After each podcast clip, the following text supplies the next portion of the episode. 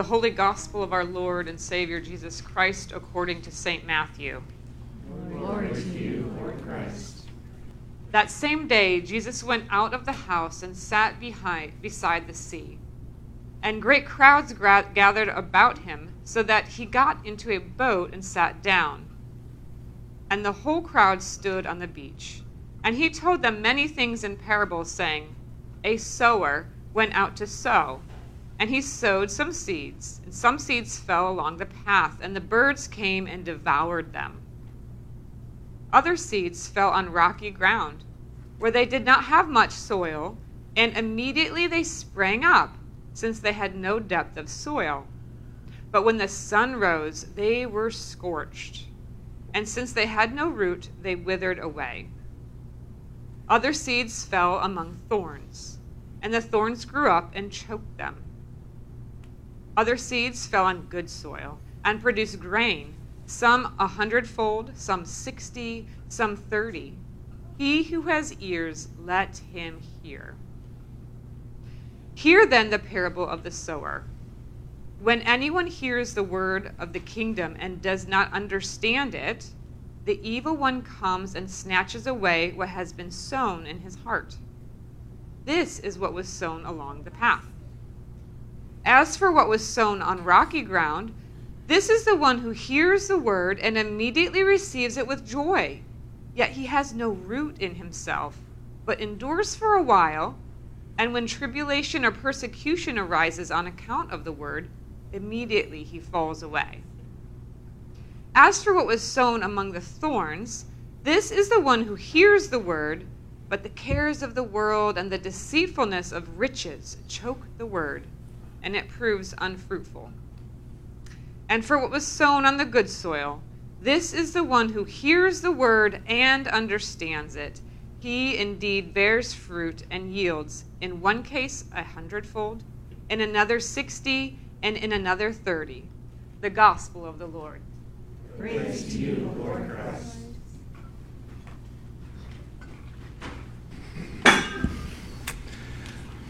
In the name of the Father, the Son, and the Holy Spirit. Amen. Just a, a quick thank you to everyone that made last Sunday's outdoor service a success. Amen. Those of you who set up, those of you who packed up, those of you who cooked food, those of you who cleaned, those everyone who put their hand to the plough last week and made last week's outdoor service a success. I just want to say a big thank you to you all. Amen. You give yourself a hand clap. That's amen. It, it was uh, a great time. Um, I, I did see some hands go up. Some other people saw some other hands go up that I didn't see. Some some some some folks got uh, saved or touched by the Lord. So we're really grateful that uh, we did that. Thank you to Rick Ricks uh, on another job at the, this morning. Um, but we just want to thank him for bringing that idea to us. He brought it to Vestry, and, and at Vestry we ran with it. And so uh, that's what it's all about. That's that's how church works. Now, there's a couple of exhortations from the Lord this morning. Um, I have one, uh, and Deb's just brought me one, and it matches similar to what I want to say, and it's it, it's starting to look a little uh, a little Holy Ghosty here. The, that's what I'm going to preach on too. You know, I was going to say spooky, but that's not the right thing to say, is it, in church? But uh, exhortation, who knows what an exhortation from the Lord sounds like? It can be good. If you're on the wrong side of the exhortation, it cannot be good. Isn't that right, Deb? And so during the song uh, we sang, I'm Not a Slave to Fear, Deb felt the Holy Spirit move and, and say to her, Uh, say to her, but sometimes when it comes to me, it comes to we as well, doesn't it? And so not to be a slave also to anger, to shame, to disappointment, that we aren't, we're going to have those feelings. We're all going to have those feelings, and we're going to have those emotions, but we're not a slave to those. They do not drive us. They, they are not our identity. We are not a slave to those things. I'll bring what I want to bring at the end of the service, because it has something to do with the, the parable of the sower. Now, context this morning is all important in understanding this parable. This parable is the first of seven, let me get this right, seven parables that Jesus tells in Matthew chapter thirteen. He just dot points and punches out seven parables throughout the whole of uh, Matthew chapter thirteen. And we'll touch on some of those as we do the readings from the lectionary that, that come up through this month. And so in verse one tells us that Jesus gave these parables all on the same day. So we must go back to Matthew twelve to see what happened. And we see it was the same day that the Jewish leaders accused Christ of working miracles in the power of the devil. We see that in, in, in twelve twenty-two to thirty-two. It says, and it's the famous verse where the Pharisees called Jesus Beelzebub, the, the prince of demons. So the die now has been cast. The religious leaders have made their choice that they now will do whatever it takes to get rid of Jesus. And so the parable uh, is placed first, the one that's placed first in Matthew thirteen, it's placed here because it reveals something crucial about the response of, to Jesus' message. The Pharisees in Matthew twelve are basically asking the one logical question. They're saying, if you are who you say you are, Jesus, why doesn't everyone believe? And why did the religious leaders reject your message? That's what they're sort of asking in Matthew twelve. And that question has rung, it rings across the centuries in many different ways. Why does a wife believe and her husband rejects? Why does a brother become a missionary and others are antisocial delinquents? Why does two children that are raised in the same family end up in completely different situations and have completely different values? How is it that the same word of God produces such differing results in the human heart? I think there are two responses to that question. First, we must ask, ask ourselves, why does Jesus speak in parables? And one reason is that, that he uses language that's familiar to his audience. You know, most of the parables are about agriculture. And so that's because the Jesus, the society that Jesus spoke to were agrarian. They were they were they were farmers. They they they they were subsistence. They lived subsistently off the land. So they were agrarian people. So he uses word pictures that would stick in their imagination longer than a three-point sermon and a PowerPoint would, okay? So, but that is not the main reason. Jesus answers their question by referencing the Old Testament passage from Isaiah six, eight to ten. Let's have a look at it. It says, then I heard the voice of the Lord saying, whom shall I send? And whom will go for us? And he said, here I am, send me. And he said, go and tell this people, be ever hearing, but never understanding. Be ever seeing, but never perceiving. Make the heart of this people calloused. Make their ears dull and close their eyes. Otherwise they might see with their eyes, hear with their ears, understand with their hearts, and turn and be healed. Isaiah was a prophet who was sent to Israel to tell them to repent. He promised mercy and life to all who would turn from their sin. But his message was also a message of judgment on all who would not turn to God. Jesus similarly is a prophet, proclaiming the message of the kingdom of God, that a relationship with God is available to all who will hear and respond in faith to his message. But to those who do not respond, there will be judgment, just as there was in Isaiah's day. So just as Isaiah prophesied, a people hearing but never understanding, a people seeing but never perceiving. I think that by speaking in parables, the, the profound truth of what Jesus was sharing was hidden from the self-righteous. It was hidden from those who were too sophisticated, those who looked down on Jesus or were skeptical of him. And so all they would hear were tips on farming, and they would walk away dismissing him. But those who approached Jesus with a childlike faith, eager to learn, would respond to his questions and want to know more. And as Jesus says in verse eleven of our text, and he answered them, to you it has been given to know the secrets of the kingdom of heaven, but to them it has not been given. All this reminds me of Jesus' prayer in last week's gospel reading. In Matthew eleven, twenty-five to twenty-six, it says, "At that time Jesus said, I praise you, Father, Lord of heaven and earth, because you have hidden these things from the wise and the learned and revealed them to little children. Yes, Father, for this was your good pleasure." So why did Jesus speak in parables? Perhaps because his goal was not just to impart information, but to invite people into a relationship with him. And his style of teaching revealed people's hearts as either self-righteous and dismissive or eager to learn from him with childlike faith. John seventeen verse three says, "Now this is eternal life, that they may know you, the only true God, and Jesus Christ whom you sent." So we see it again and again and again and again throughout the scriptures. Christianity is not a religion. Christianity is a relationship. So what does the parable of the sower mean? A message is preached about the kingdom of God, and Jesus tells his hearers that one of the four things will happen. One of the four things will happen. And each of those things will depend on the condition of what? The heart of the hearer. The heart of the hearer. So this is not a parable or a story about the sower or even the seed. It's about the soil.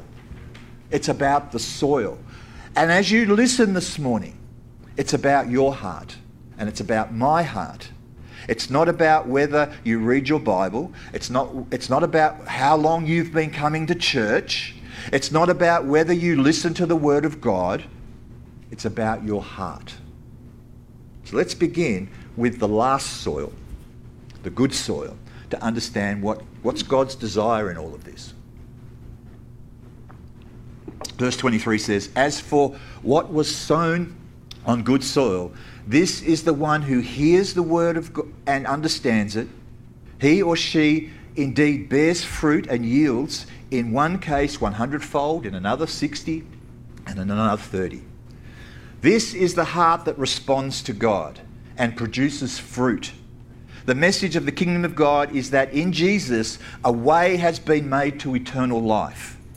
A way has been made to know God and to have his Spirit in us.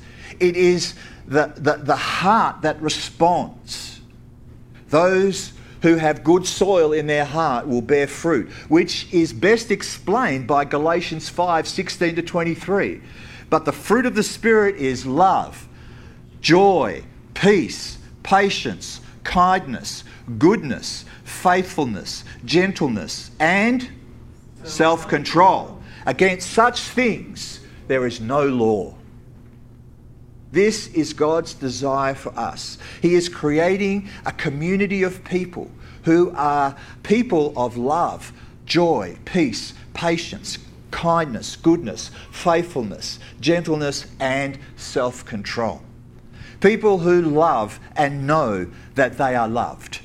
People who have joy even when there is so much sorrow around.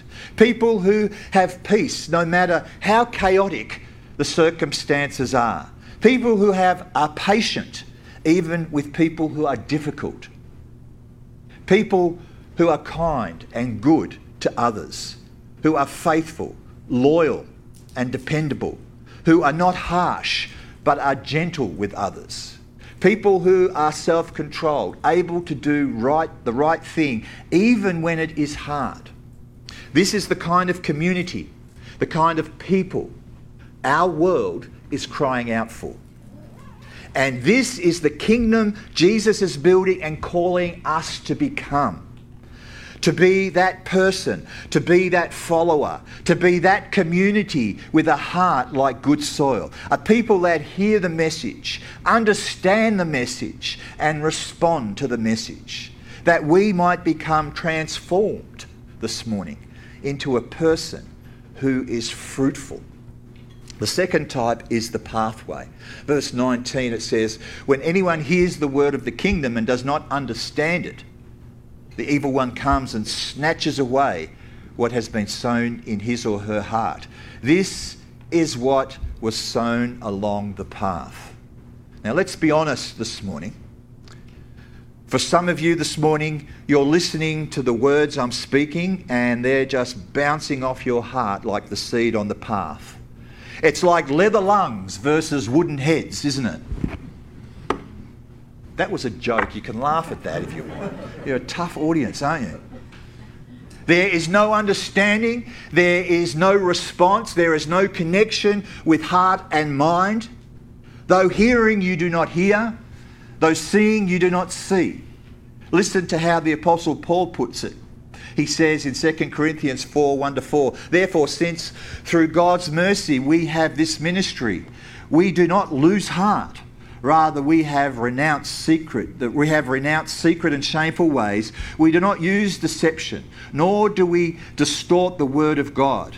On the contrary, we set forth the truth plainly. We condemn ourselves to every man's conscience in the sight of God. And even if our gospel is veiled, it is veiled to those who are perishing. The God of this age has blinded the minds of believers, of unbelievers, sorry. The God of this age has blinded the mind of unbelievers so that they cannot see the light of the gospel of the glory of Christ, who is the image of God." If you think this might be you this morning, listen to me very closely now. This message I'm sharing with you is the most important message you will ever hear in your life. This is the good news that Jesus Christ died for your sins and that eternal life and a right relationship with God, the God who created you, can be yours. If you would only turn from your sinful and self-centered life and trust in Jesus who died for you. My friend, nothing in this life is more important than that. Nothing. Not cars, not houses, not money in the bank. Nothing is more important than that. And this is the message that eternal that this is the message that has eternal significance in our lives this morning. And if you disagree, if you do not care, if you do not understand, it is only because the devil has blinded your mind. Because before this message can connect with your heart, the devil has snatched it away. So wake up this morning. Wake up. Ask God right now to break up the ground in your heart. Ask God to help you understand and respond to this message that you might be transformed this morning, right now, by the gospel of Jesus Christ. And for the rest of you who do believe, and for the rest of you who have trusted in Christ's death for your sins, do not think that you're off the hook this morning. Make no mistake. We all have areas in our lives where our hearts are hard like the path, don't we? We all have them. We all have areas in our life where we don't want to hear or consider what God is saying. And why is that? Because we love sin too much. And before God's word can connect with our hearts, the devil comes along and snatches the word away. So brothers and sisters, I pray that we are not, we, we do not end up like the Pharisees, whom Jesus said that you are stiff-necked people with uncircumcised hearts and ears. You are just like your fathers. You always resist the Holy Spirit. Make no mistake, we all have areas in our lives where we need to repent from our hardness of heart, where we need to repent from our stubbornness and ask God to break up that path.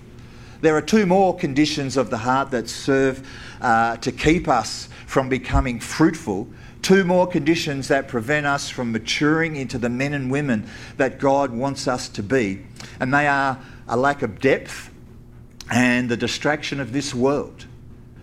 The third type of soil is the rocky place or the shallow soil.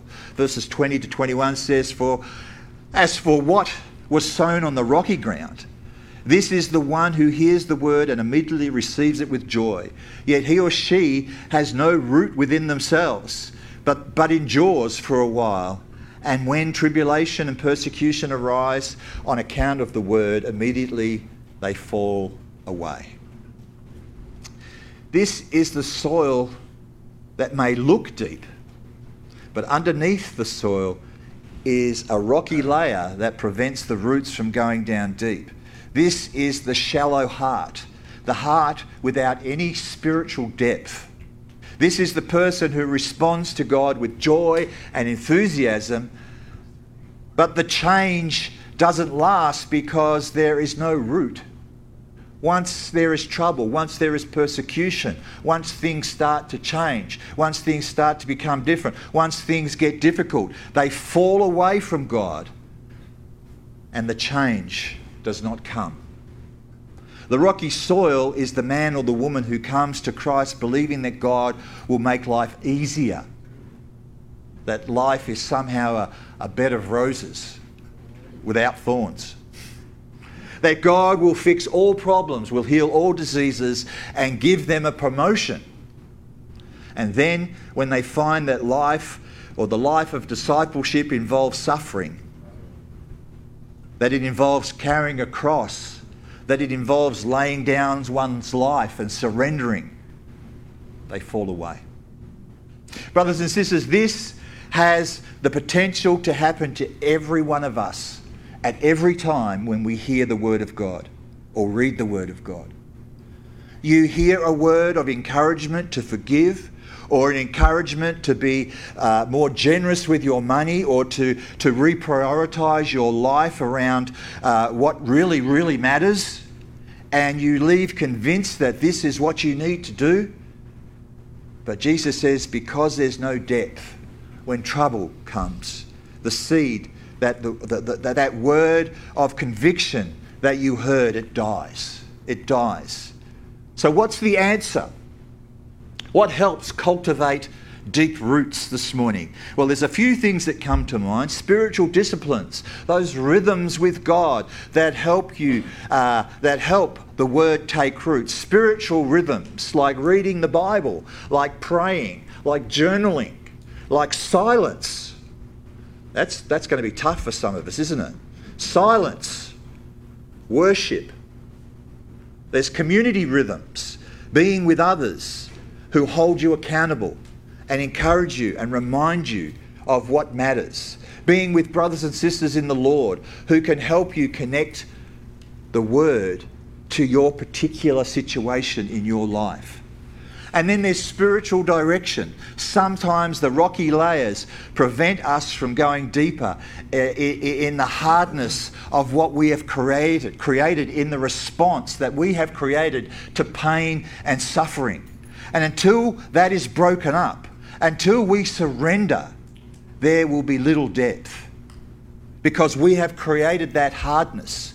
We have created that hardness, that response that we have created to pain and suffering. Until we get some spiritual direction and start to break that stuff up, start to surrender to the Spirit of God, start to give stuff up, there will be no depth. The fourth type of soil is the thorns, verse twenty-two. As for what was sown among the thorns, this is the one who hears the word. But the cares of the world and the deceitfulness of riches choke the word, and it proves unfruitful. Some soil is infested with weeds, thorns and thistles, and those, those plants suck up the moisture on the soil, and they drain out the nutrients, and they block the sunlight of the crops, and they choke the life out of anything good that is grown in that field. The thorny soil is the heart entangled with the cares of the world. This person responds posit- positively, but ultimately they are not fruitful because of the worries of life and the deceitfulness of wealth. They are too distracted by the cares of this world to follow God or to become a man or a woman that God has called them to be. They're too distracted. Think of the rich young ruler out of Matthew chapter nineteen. Verses sixteen to twenty-four, it says, "Now a man came up to Jesus and asked him, 'Teacher, what good thing must I do to, to get eternal life?' 'Why do you ask about what is good?' And Jesus replied, 'There is only one who is good. If you want to enter life, obey the commandments. Which ones? The man inquired. Jesus replied, do not murder, do not commit adultery, do not steal, do not bear false witness, honour your mother and father, and love your neighbour as yourself. All these I have kept, the young man said. What do I still lack? Jesus answered, if you want to be perfect, go and sell your possessions and give to the poor, and you will have treasure in heaven. Then come and follow me. When the young man heard this, he went away sad, because he had great wealth. Then Jesus said to his disciples, I tell you the truth, that it is hard for a rich man to enter the kingdom of God. Again, I tell you, it is easier for a camel to go through the eye of a needle than for a rich man to enter the kingdom of God. The more preoccupied we are with the things of this world, the less effective we will be as a, a follower of God. The more distracted we are, the less fruitful that we will be, and the more we will be stuck where we are. Luke sixteen thirteen says, no servant can serve two masters. Either you will hate one or love the other. He will be devoted to one and despise the other. You cannot serve both God and money. First Timothy chapter six, verse nine to ten says, people who want to get rich fall to temptation and a trap. And, and, and a trap and into many foolish, harmful desires that plunge men and women into ruin and destruction. For the love of money is the root of all kinds of evil. Some people eager for money have wandered from the path and pierced themselves with many griefs. So what is the root of all evil? The love of money. Not money, the love of money. That's the distraction that Jesus is talking about. James four four says, you adulterous people, don't you know that friendship with the world is hatred towards God? Anyone who chooses to be a friend of the world becomes an enemy of God. If this is you this morning, then ask yourself whether your pursuit of the things of this world is really worth what you are giving up. What is it you really want? What is it you truly satisfy? Isaiah fifty-five, one to three. Come, all you who are thirsty, come to the water. And you who have no money, come, buy and eat. Come, buy wine and milk without money and without cost. Why spend money on what is not bread and your labour on what does not satisfy? Listen, listen to me, and eat what is good, and your soul will delight in the richest of fare. Give ear and come to me. Hear me, that your soul may live. I make, I will make an everlasting covenant with you, my faithful love promised to David. The missionary Jim Elliott said something in response to this, which is worth remembering and worth repeating. He said, he or she is no fool who gives what he or she cannot keep to gain what he or she cannot lose. Oh God, we need your help this morning. We need your help. Without prayer this morning, our ministry cannot and will not be effective. We do the sowing. The seed must do its work, but it needs a receptive heart to bring, bring forth fruit. It needs a receptive heart to bring forth fruit. What does the farmer do with unproductive soil? He ploughs it up, he throws out the rocks, he pulls up the weeds, he waters the ground, and he plants again. Beloved, our God farms human hearts this morning. He farms human hearts like that. Our God farms the church like that. Jeremiah four three says, break up your fallow ground and sow not amongst the thorns. Things don't have to stay the way they are. Your past does not and should not dictate your future. The past does not and should not dictate your future. Remember what God promised to the disobedient Israel. He said in, in Ezekiel chapter thirty-six, verse twenty-three, I will give you a new heart, a, heart, a new spirit I will put within you, and I will remove the heart of stone from your flesh and give you a heart of flesh. A new heart. A spiritual heart transplant, brothers and sisters. Now, this goes beyond the parable of Jesus now, doesn't it? This goes beyond. And we are now taken into the realms of enormous spiritual promise right now.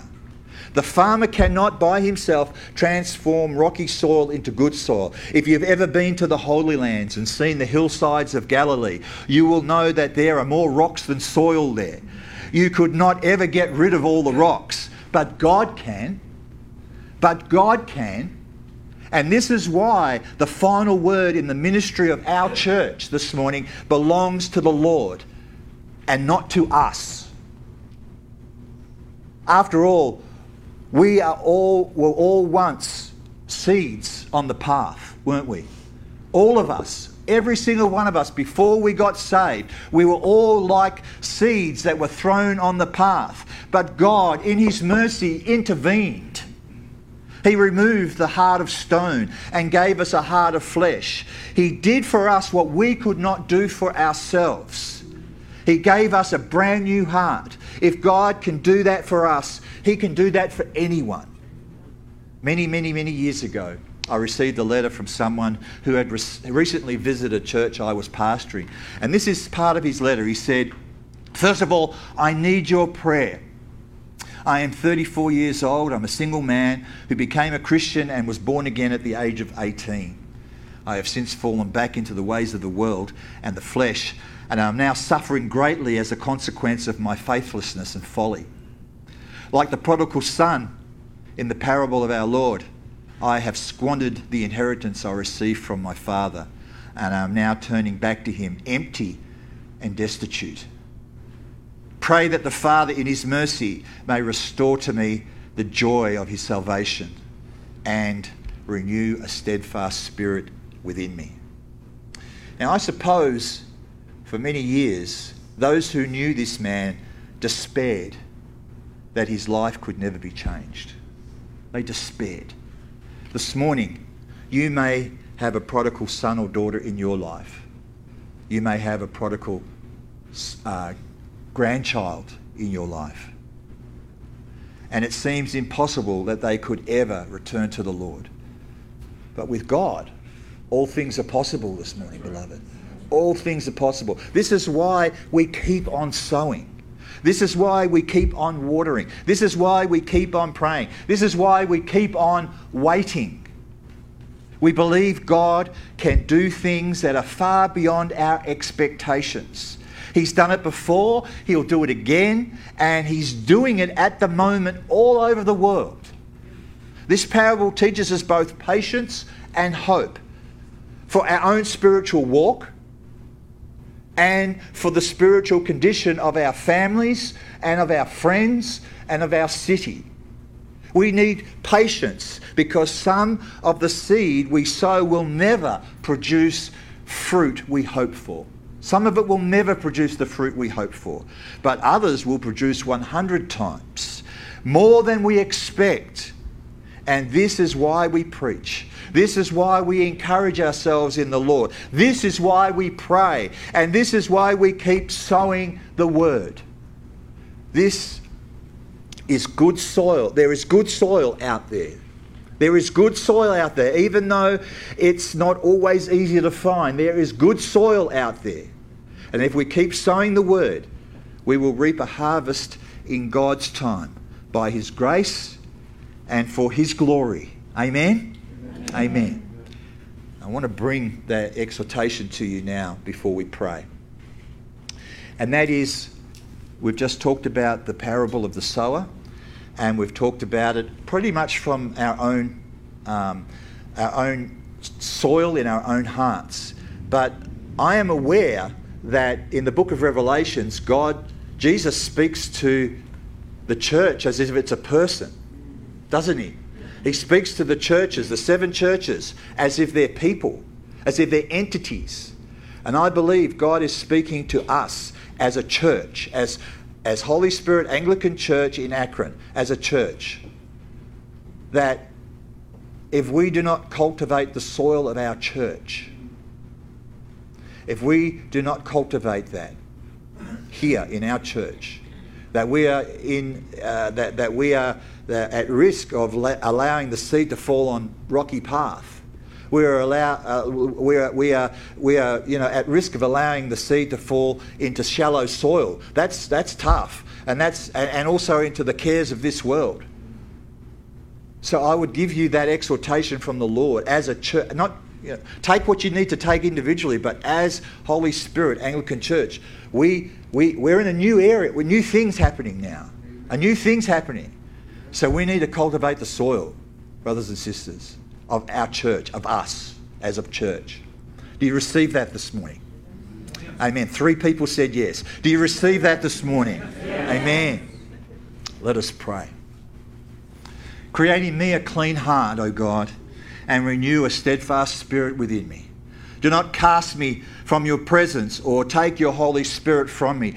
Give us a heart that is good soil, not hardened to you, and not wrapped up in our own emotive stuff, not shallow, and not distracted by the cares of this world, but a heart that believes completely in your goodness and is ready to do your will.